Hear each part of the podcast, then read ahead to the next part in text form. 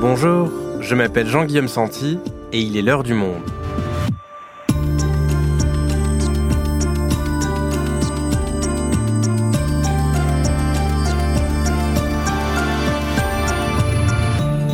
Aujourd'hui, les militaires français s'apprêtent à quitter le Niger. Après un coup d'État qui a renversé le président Mohamed Bazoum, ce sont les putschistes eux-mêmes qui ont réclamé un départ qu'Emmanuel Macron s'est résolu à accepter.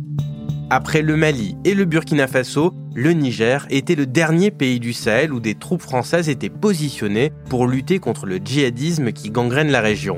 Mais l'histoire semble se répéter de pays en pays. Un coup d'État chasse le pouvoir en place et les nouveaux maîtres du pays demandent à la France de partir.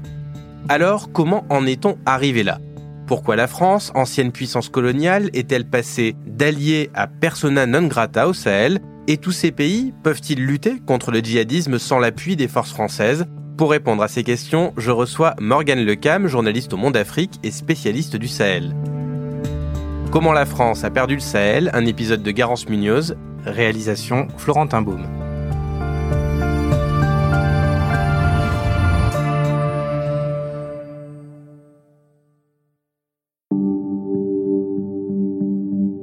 J'ai couvert euh, plusieurs putschs euh, au Sahel depuis 2020, euh, au Mali, au Niger et au Burkina Faso. Et, à chaque fois, j'ai vu des manifestations anti-présence militaire française.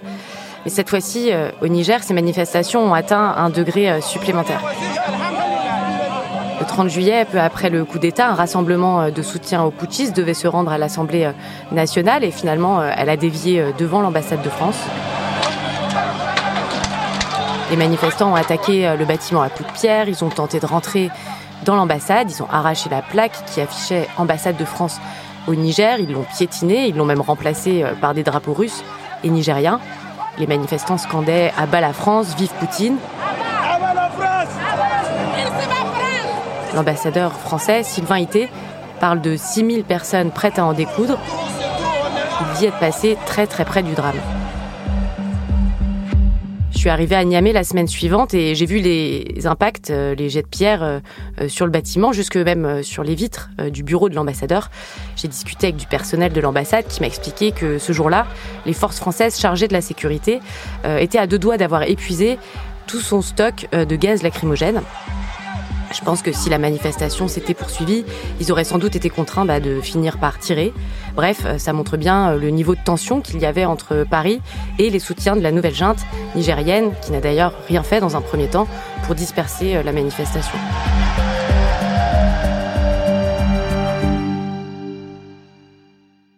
Bonjour Morgane. Bonjour Jean-Guillaume. Alors Morgane, le Sahel a donc subi depuis quelques années cinq coups d'État presque à la suite, donc le Mali en 2020 et en 2021, le Burkina Faso deux fois en 2022 et le Niger cet été. Est-ce que ces coups d'État se ressemblent? Tu viens de nous le dire, à chaque fois, on retrouve un sentiment anti-présence militaire française. Oui, je me rappelle euh, des manifestations au Burkina euh, en janvier dernier. Euh, il y a des drapeaux français qui avaient été brûlés. c'est pas forcément un sentiment qui est partagé par l'intégralité de la population. Il faut faire attention. Il y a aussi beaucoup de manipulations, mais dans la région, c'est un fait. Ce sentiment augmente. Et après chaque coup d'État, les manifestations, elles aussi, elles se ressemblent. Les demandes sont les mêmes que les militaires français partent, que la France cesse de se comporter comme ils disent une puissance néocoloniale. Même si Paris, évidemment, aujourd'hui paie les erreurs de sa politique en Afrique, ces griefs euh, réels de la population contre la France, ils sont instrumentalisés par les militaires qui, après chaque coup d'État au Sahel, arrivent au pouvoir. Et ces militaires-là, ils renversent euh, les chefs d'État précédemment au pouvoir au nom des mêmes justifications? À peu près euh, dans les trois pays, euh, leur argument c'était de dire que la situation sécuritaire est trop instable et que le pouvoir euh, civil en place a échoué à lutter contre les groupes djihadistes. Et, on voit que ça fonctionne. Quand ils prennent le pouvoir, les militaires sont plutôt soutenus par la population qui globalement se range derrière eux.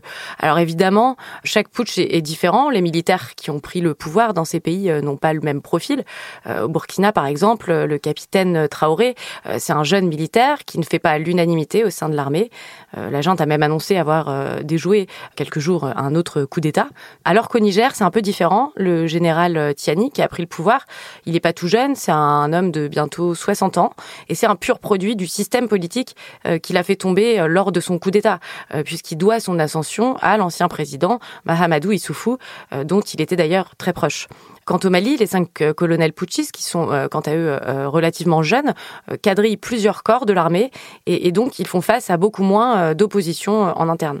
Donc le profil des militaires varie. J'imagine que le profil des présidents qui ont été renversés, il varie également de pays en pays. Oui, au Niger, le président élu, euh, Mohamed Bazoum, était relativement euh, populaire et surtout, euh, il s'accroche encore aujourd'hui au pouvoir. D'ailleurs, il a toujours pas officiellement démissionné et il est toujours détenu par la junte. Alors qu'au Burkina Faso, comme au Mali d'ailleurs, les pouvoirs civils qui ont été évincés avaient une réputation nettement moins bonne auprès de la population et ils ont d'ailleurs signé leur démission assez rapidement. D'accord, donc des coups d'État différents mais qui se ressemblent quand même beaucoup, avec en tout cas une conclusion identique à chaque fois, le départ des troupes françaises. Alors où étaient ces militaires français et où sont-ils maintenant? À l'origine, en 2014, donc euh, au lancement de l'opération Barkhane, ils étaient 3000 soldats français déployés au Sahel, majoritairement euh, au Mali, et leur nombre est monté jusqu'à 5000 euh, en 2020. Et au fur et à mesure des coups d'État, Paris a été contraint de, de déplacer ses troupes et de les redéployer à d'autres endroits. Aujourd'hui, les troupes françaises sont complètement parties du Mali l'an dernier et du Burkina Faso plus récemment. Elles s'apprêtent, on l'a vu récemment aussi, à partir du Niger où il y a encore 1500 soldats. Emmanuel Macron a annoncé euh, leur départ d'ici euh, la fin de l'année. Nous mettons fin à notre coopération militaire avec les autorités de fait du Niger, car elles ne veulent plus lutter contre le terrorisme. C'est donc la fin de la présence française militaire au Niger. Elle sera organisée dans le temps, dans les semaines à venir, mais c'est la fin de cette coopération. Mais d'ici la fin de l'année. Mais d'ici la fin de l'année. Et ce départ-là, comment est-ce qu'il va se passer? Sur place, les Nigériens risquent de compliquer le retrait. La junte multiplie d'ailleurs euh, les déclarations qui le laissent penser. Le ravitaillement euh, des camps pose d'ailleurs déjà problème. Des fournisseurs d'eau et de nourriture ont été attaqués euh, par la foule quand ils ont essayé d'entrer dans certaines bases militaires françaises. Le départ pourrait donc être chaotique, même si c'est ce qu'on craignait aussi finalement au Mali. Et en dépit des déclarations incendiaires de la junte contre Paris, eh bien on a vu que sur le terrain, tout s'est finalement bien passé. Et alors Morgane, avec ce départ des militaires, c'est la fin de, toute relation diplomatique française avec les pays du Sahel? Alors pas officiellement, hein, même si euh, les ambassadeurs de France au Mali, comme au Burkina Faso et au Niger, ont été euh, virés par les juntes après les soldats français, et que leurs relations diplomatiques avec la France sont, euh, bah, il faut le dire, catastrophiques. Elles continuent d'exister, du moins sur le papier, même s'il n'y a plus d'ambassadeurs dans ces pays. Les ambassades, elles, bah, elles sont pas fermées, et au Burkina Faso comme au Mali, des diplomates continuent d'y travailler. Et puis dans ces pays, euh, à côté de ça, il y a aussi euh, un rejet euh, des symboles de l'influence culturelle française. On l'a vu par exemple avec la suspension dans ces trois pays de France 24 ou encore de Radio France Internationale. Et toi qui t'es rendu à de nombreuses reprises au Sahel, qui a vécu, quand tu discutes avec les habitants de ces pays, qu'est-ce qu'ils te disent? Qu'est-ce qu'ils reprochent au fond à la France? Alors d'abord, il euh, faut faire attention euh, aux mots qu'on emploie. Euh, il y a, c'est vrai, au Sahel, une haine contre la présence militaire française, mais il n'y a pas de sentiment anti-français. moi, par exemple, personnellement, j'ai jamais ressenti de haine à mon égard. la dégradation finalement des, des, relations entre la France et le Sahel, c'est pour l'instant une affaire de politique et heureusement pas de citoyens. Ce qui revient souvent euh, dans mes discussions, c'est le sentiment d'arrogance de la, France qui donne des leçons euh, de démocratie à géométrie euh, variable. Par exemple, Paris est très allié avec le Tchad, alors que le pays, c'est pas un secret, n'a aucun respect de la démocratie. Emmanuel Macron n'a d'ailleurs pas remis en cause, bien au contraire, son alliance avec le général Mahamat Idriss Déby, qui a pris le pouvoir en 2021 pour succéder Manu Militari à son père, qui était mort au combat. Et beaucoup de gens au Sahel ont aussi vécu comme une humiliation la convocation qu'avait adressée euh, Emmanuel Macron aux dirigeants africains euh, lors d'un sommet sur la sécurité qui avait été euh, organisé à Pau en début de l'année 2020. Et cette incompréhension, ce, sentiment que la France est surtout en Afrique pour conserver ses intérêts d'anciennes puissances coloniales, il est bien sûr instrumentalisé par les putschistes au pouvoir. On pourrait même dire que euh, le rejet de la politique française fait en quelque sorte partie du guide du parfait euh, putschiste. Euh, la France au Sahel est le bouc émissaire idéal pour les juntes car elle leur permet de fédérer une grande partie de la population autour de leur pouvoir. Mais si ce discours rencontre un tel succès, c'est bien parce que la stratégie diplomatique, la politique française dans ces pays n'a pas fonctionné et qu'il y a de réels ressentiments contre elle.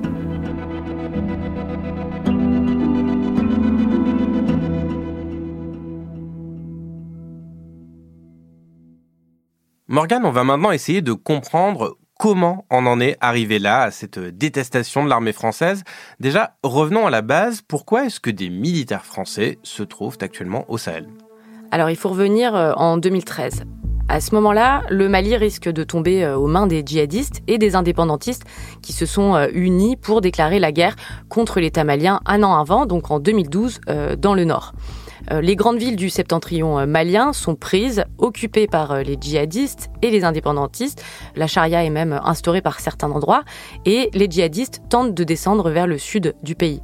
Face à cette menace imminente, le président du Mali demande de l'aide à la France, qui est à ce moment-là donc présidée par François Hollande.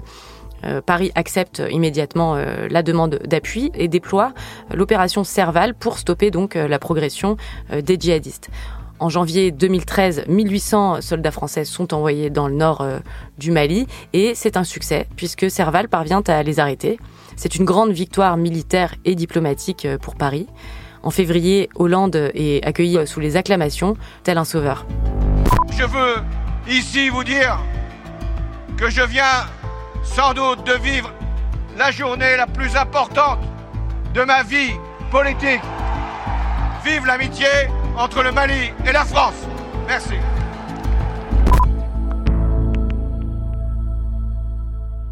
Donc l'objectif initial de, de, défaite des djihadistes au Mali, il est rempli. Qu'est-ce qui se passe ensuite? C'est là que ça se complique euh, pour Paris. Le problème, c'est que euh, les djihadistes ont continué à s'éparpiller euh, au fil des ans. Ils ont même accéléré les recrutements au sein de la population en surfant sur les profonds ressentiments des civils en brousse, surtout dans le nord et dans le centre du Mali, à l'encontre de leur État qui finalement les a complètement abandonnés depuis de nombreuses années et qui est davantage vu euh, par certains euh, civils comme prédateur plus que comme euh, protecteur. La guerre devient donc beaucoup plus dure qu'avant car les djihadistes se fondent désormais dans la population et donc c'est donc très difficile de les combattre. C'est pas un affrontement direct, une colonne de combattants à abattre comme c'était le cas en 2013. Donc Paris a commis une erreur en restant au Sahel la France n'a en tout cas pas réussi à totalement remplir sa mission et c'était à mon sens prévisible. Après le succès de Serval, euh, Paris a transformé la force en une opération euh, de vaste ampleur. Euh, Barkhane, qui a donc pris le relais de Serval en 2014, 5000 hommes ont été déployés, mais c'est très peu comparé à l'immensité du territoire, puisque le Sahel, c'est plus de 5 fois la superficie de la France. Pour vous donner un ordre de comparaison, 5000 hommes, c'est le nombre de soldats américains qui ont été déployés rien que pour sécuriser l'aéroport de Kaboul au moment du retrait. Tout ça pour dire que la tâche qui incombait aux militaires français au Sahel était sans doute démesurée et ses objectifs difficilement atteignables et donc bah, facilement euh, critiquables par la suite. Donc un nombre de soldats trop petit, une tâche démesurée, et donc finalement, depuis 2013, l'opération Barkhane n'a jamais réussi à contrecarrer la progression des djihadistes.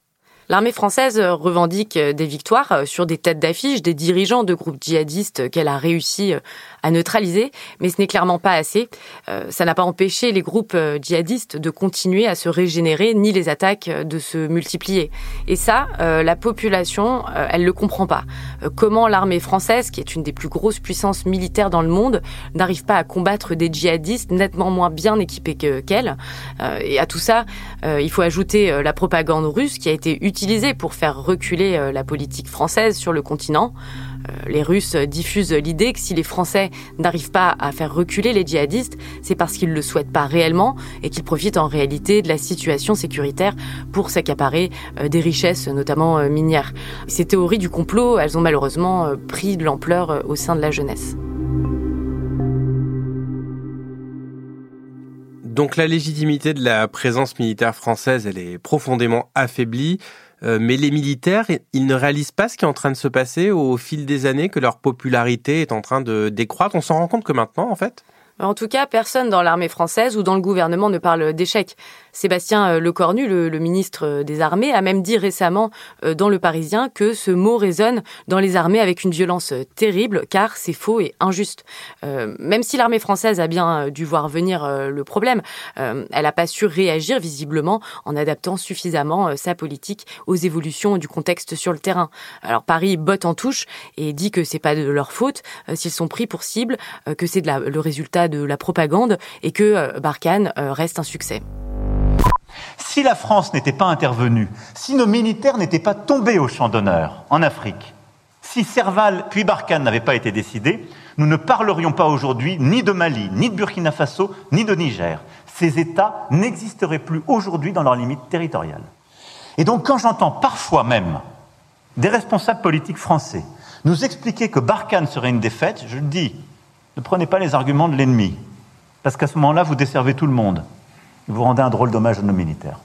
Nous sommes allés aider des pays amis et partenaires à défendre leur sol et à lutter contre le terrorisme chez eux. C'est un reproche qu'il faut nous faire? C'est mal d'avoir fait ça? On vient d'entendre Emmanuel Macron, Morgan, n'est pas question donc de parler d'échec pour Barkhane. Euh, néanmoins, j'imagine que la France a senti le vent tourner et a essayé de s'adapter à ce climat de plus en plus délétère pour sa présence militaire. Ils n'ont pas laissé tout ça se, se déliter sans rien faire quand même. Non, ils se sont quand même euh, remis euh, en cause et ils ont quand même euh, tenté d'apprendre de leurs erreurs du Mali. Ce qui était critiqué par les Maliens et par la junte, c'est que les Français étaient au premier plan. Donc au Niger, ce qu'ils ont fait, après avoir été contraints de partir du Mali, c'est qu'ils se sont mis en retrait, ils ont voulu appuyer les forces sans trop se mettre en avant et en se plaçant sous commandement des forces armées nigériennes. Euh, leur présence à Babouri euh, au Niger euh, a plutôt bien fonctionné, enfin du moins jusqu'au coup d'État de juillet, puisque depuis la junte a remis leur présence en question, jusqu'à leur demander, on l'a vu, hein, de, quitter le pays, et en ayant d'ailleurs des mots très durs à l'encontre de Paris. Après une dizaine d'années sur place, les militaires vont donc rentrer en France. La question est désormais de savoir ce que vont devenir les États du Sahel qui devront continuer de lutter contre les djihadistes après le départ des soldats français. La Russie va-t-elle devenir leur nouvel allié de choix? Morgan Lecam me répond juste après une courte pause. À tout de suite.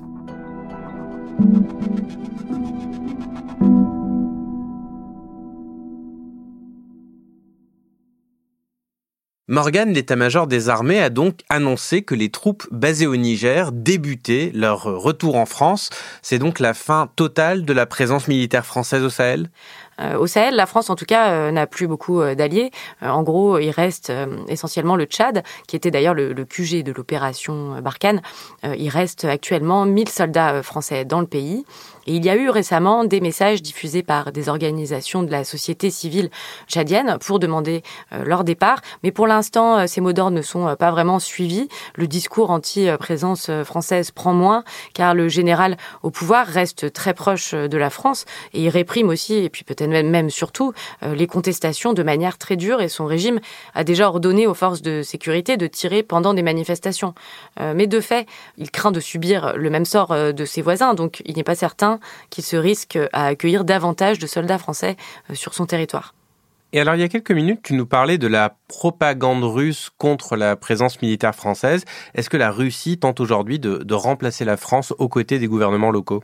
La Russie, notamment grâce au groupe de sécurité privé Wagner, euh, se lie avec les pays du Sahel comme euh, le Mali, euh, où ils ont profité de la dégradation de la situation sécuritaire pour échanger leurs services, savoir lutter contre le terrorisme, contre des accords commerciaux dont le contenu reste flou, même si bon, on sait que Wagner a l'habitude de faire de la prédation minière dans les pays où il se déploie en Afrique. Tout ça sans demander évidemment de garanties démocratiques ou de respect des droits de l'homme au régime qu'il soutient, comme pouvaient le faire les Français. Euh, aujourd'hui, ce qu'on sait, c'est qu'ils sont présents au Mali. Au Burkina Faso, on n'a aucune preuve, même si euh, depuis euh, l'arrivée du capitaine Traoré au pouvoir, on observe un renforcement des liens diplomatiques avec la Russie, comme lors du sommet Russie-Afrique fin juillet à Saint-Pétersbourg où il a été. On se sent en famille en ce sens que la Russie est une famille aussi pour l'Afrique. C'est une famille parce que nous avons la même histoire.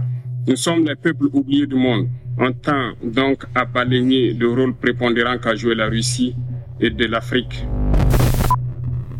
Alors les Russes euh, mettent en avant euh, auprès du peuple qu'ils n'ont pas colonisé euh, l'Afrique, contrairement à la France, et ils profitent aussi de liens très forts qu'ils ont développés avec un certain nombre de pays africains depuis les indépendances. Par exemple, beaucoup d'officiers maliens ont été formés à Moscou. Et puis surtout, les Russes profitent évidemment de la brèche créée avec la France pour accroître son influence. Et le chef de Wagner, Yevgeny Prigogine, ayant été euh, tué récemment dans le crash de son avion, une mort que beaucoup attribuent à Vladimir Poutine, est-ce que ça change quelque chose à l'organisation de, de la présence de Wagner sur le continent africain? Alors oui, ça a forcément euh, désorganisé euh, le système euh, mis en place par Wagner dans les pays dans lesquels il opère. En revanche, c'est très compliqué pour tout le monde d'ailleurs d'avoir une visibilité et de savoir comment concrètement ça s'est traduit sur le terrain. Est-ce qu'il y a moins d'effectifs? En tout cas, tout ce qu'on sait pour l'instant, c'est que au Bali, Wagner est toujours euh, là et ils sont bien présents puisque euh, là on les voit, ils sont actuellement en train de progresser avec les forces armées maliennes dans une énorme colonne militaire qui est en train de sillonner en direction du nord du Mali puisque malheureusement dans cette partie du pays la guerre a repris avec les anciens rebelles indépendantistes. Et est-ce qu'avec l'appui de Wagner, mais sans les forces militaires françaises, les pays du Sahel vont pouvoir précisément arriver à lutter contre les djihadistes, les rebelles indépendantistes? Pour l'instant, les résultats euh, sont plutôt clairs. Hein. Euh, c'est une catastrophe. Au Mali, la situation sécuritaire se dégrade de manière flagrante. Les groupes djihadistes euh, ne cessent de progresser vers le sud et se contentent plus d'attaquer au nord et au centre comme il y a quelques années. Au Burkina Faso voisin, il y a eu plus de 2500 morts dans des attaques djihadistes depuis le départ des soldats français, d'après Sébastien Lecornu. Au Niger, c'est pas mieux, les attaques se multiplient là encore. Comme au Mali, on constate que le départ des militaires français a créé finalement un appel d'air pour les groupes djihadistes affiliés euh, à Al-Qaïda et à l'État euh, islamique. Alors pour lutter contre ça, les juntes du Niger, du Mali et du Burkina Faso ont récemment décidé de s'allier contre les djihadistes pour euh, créer une alliance qui s'appelle l'Alliance des États du Sahel, à voir comment elle évolue.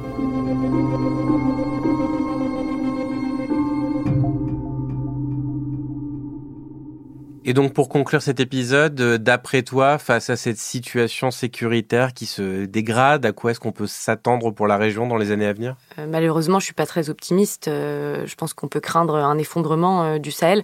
Les attaques se rapprochent des capitales, notamment de Bamako, qui est, Sébastien Lecornu l'a dit, quasiment encerclé. Le ministre n'a pas manqué de rappeler d'ailleurs que tout ça, selon lui, hein, se terminera très mal pour les juntes en question. C'est vrai que les régimes en place ne semblent pas très stables. Euh, je crois qu'aucun gouvernement euh, dans la région euh, n'est absolument serein aujourd'hui sur sa capacité à rester au pouvoir. La situation est très tendue et d'autres coups d'État ne seraient pas étonnants. Mais en effet, il y a un véritable risque que les djihadistes finissent par en droit, par s'emparer du pouvoir, notamment au Mali ce qui risque de bouleverser l'équilibre géopolitique de tout le continent et surtout de provoquer des, des guerres meurtrières. Merci Morgane. Merci Jean-Guillaume.